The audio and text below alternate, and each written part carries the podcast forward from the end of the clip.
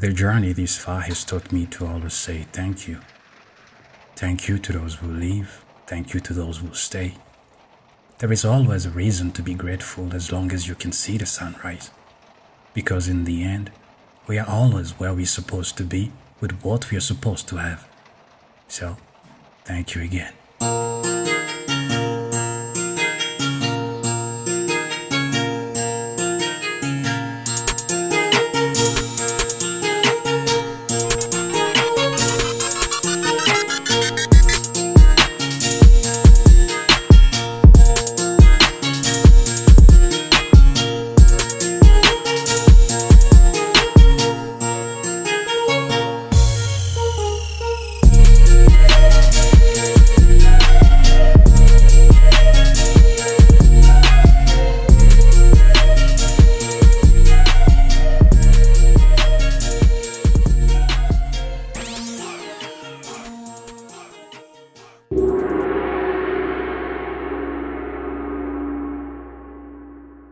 Conceptualization of the two gardens began a few years ago when I lost a friend to pain.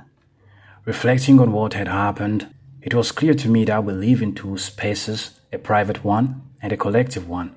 This can be seen in the very way we conduct our lives. We have our private life and we participate in that of the community. Returning to the original commission of humanity, cultivate and protect the garden, we can see the same theory highlighting our purpose here on earth.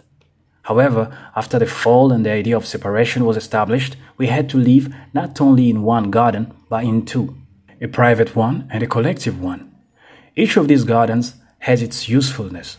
In our private garden, we are supposed to be to reveal the colors of our souls to ourselves first, then use that revelation to contribute to the betterment of the collective garden. The ethic of Ubuntu also highlights this principle. I am because we are, and I always add, we are because I am. Society is made of individuals and, and their quality dictate that of the collective or community. In the end, there is a I and the we which depend on each other. In an ideal world, they function in harmony, but in our case, there is a disconnect, mainly because individuals cannot distinguish between the two.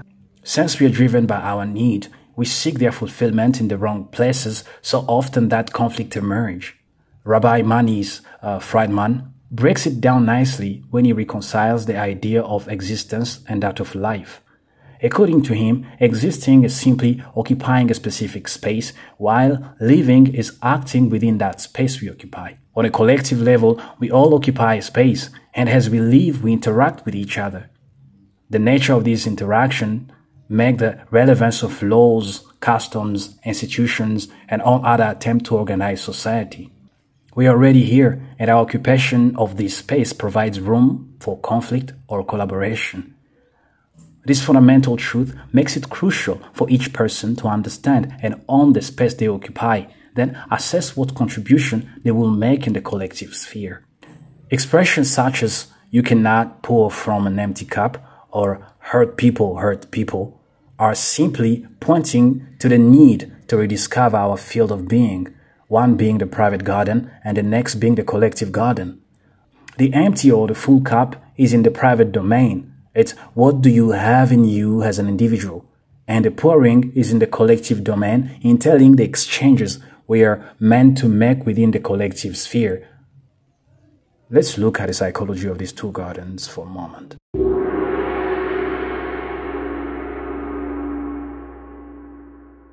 According to the window of Johari, there are four quadrants to our being.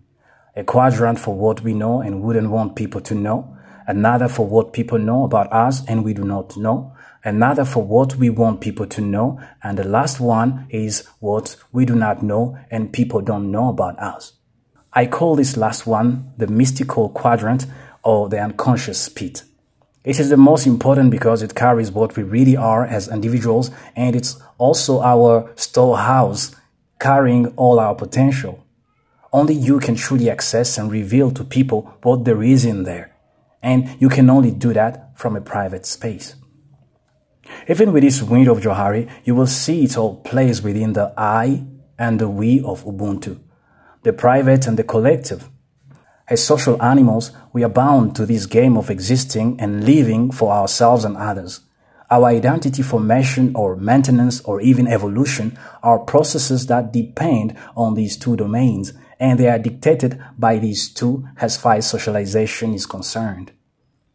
Socialization is simply the process of internalizing norms and ideologies of society. These norms and ideologies also come from individuals and they are accepted through consensus. Those that are acceptable should be capable to regulate our interactions as individuals forming a society. Again, we are occupying a common space and we must interact. How we interact is crucial to the quality of our lives as individuals and a collective. Identity becomes the result of this attempt to organize ourselves. In this sense, identity refers to a structural, self-regulated system that processes information, manages impressions, and selects appropriate behavior. The formation of its identity is motivated by socialization and enabled by false opposites. These false opposites are agency and communion. Again, agency being a private space, while communion is the collective space. Agency is the individual function that focuses on the need for the individual in their distinction with others. It reinforces the sense of uniqueness. I am me, you are you, and that of separatedness. I am different from you as you are different from me. Communion points toward the need for and process which allows for belongingness, connectedness, and union with others. I am me and you are you, but we have some things in common. We share history, a family, language, customs, institution, and so on. So we belong together to a certain extent despite our individual differences. The rest of our living is built within this frame where I have my private or individual garden and I participate in the collective garden. Thinking of friends who decided to quit the game and even mental issues in general, managing our interactions with ourselves and others is the main problem. I spoke to many peers who had this hatred for themselves. The truth is, they did not hate themselves as such. They hated what character they had to play in the collective garden. They had to adopt a certain persona mainly because they could not define themselves in the private garden or whatever they defined themselves to be wasn't acceptable in the collective garden. So they hope the collective garden will tell them who they were or what they're supposed to be. But this collective garden can also be cruel because individuals are mainly motivated by self-preservation. At the same time you are hiding your insecurities from me, I am hiding my own insecurities from you. At the same time, you are projecting your reality onto me. I'm projecting my reality to you. And that's just what happens in the collective garden. The lot of issues we face as individuals can be directly traced back to how much time we spend in the collective garden and how much neglected is our private gardens. With the idea of relationships at the core of this theory, the private garden is a relationship with ourselves while the collective garden relies on the relationships we form with others. Very often, we neglect this relationship with ourselves and we hope relationships with others will define us and provide for our psychological, spiritual, mystical, and whatever type of need we have. But as American artist Lecrae will say it, if you live for their approval, you will die from their rejection. Let's conclude with the problematic of these relationships.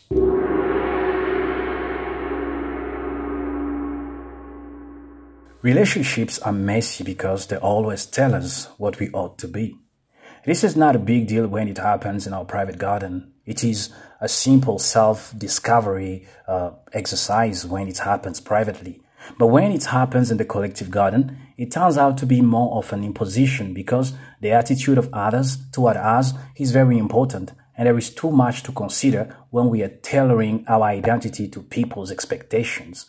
And also, their judgment is mostly out of context because they don't have the same interest we hold for ourselves. We are all flawed and ignorant as people, and through mistakes we learn and grow. Also, we love to judge, mostly without understanding the full story. But we can minimize the misery of relationships by distinguishing the private and the collective garden how they both function and what expectations to place on each of them should be distinguished by the individual.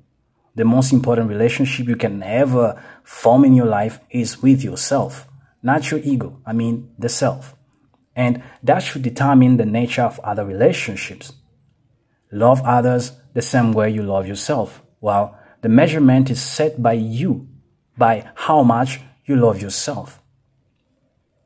Neglecting your own well being is already a setup for disaster because you cannot be useful to the collective if you're not useful to yourself. And I imagine you will want to be useful. Very recently, I spent a few weeks hurting, and, and that was because of some stupid decisions I made. I had ignored my private garden, allowed my ego to be inflated, and the evil genius led me to acting foolish to a point where I hurt people who loved and cared for me.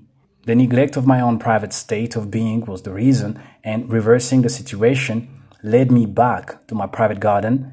I'm burning some shrubs and weeds to plant beautiful flowers that I'm planning to bring to the collective garden for others to enjoy. I need that. We need that to be connected to others and share the beauty of our soul that we can only uncover within the private garden. In the collective garden, everything is transactional. What you put out returns to you, and sometimes things get deregulated, but in the end, the universe finds a way to correct the wrongs. The beauty starts in your private garden, then you share with the collective, because the I needs the we as much as the we needs the I. Cultivate and protect your I garden, and together let's do the same for the we garden. This could even be the formula to world peace. Plant flowers in your garden and bring them to our garden, our collective garden. Let's share the beauty of each other and not the brokenness only. Thank you again for being with me on this journey. I hope to catch you on the next chapter. Until then, hope we will reflect on this and talk next time. Baraka to you and your family. Shalom.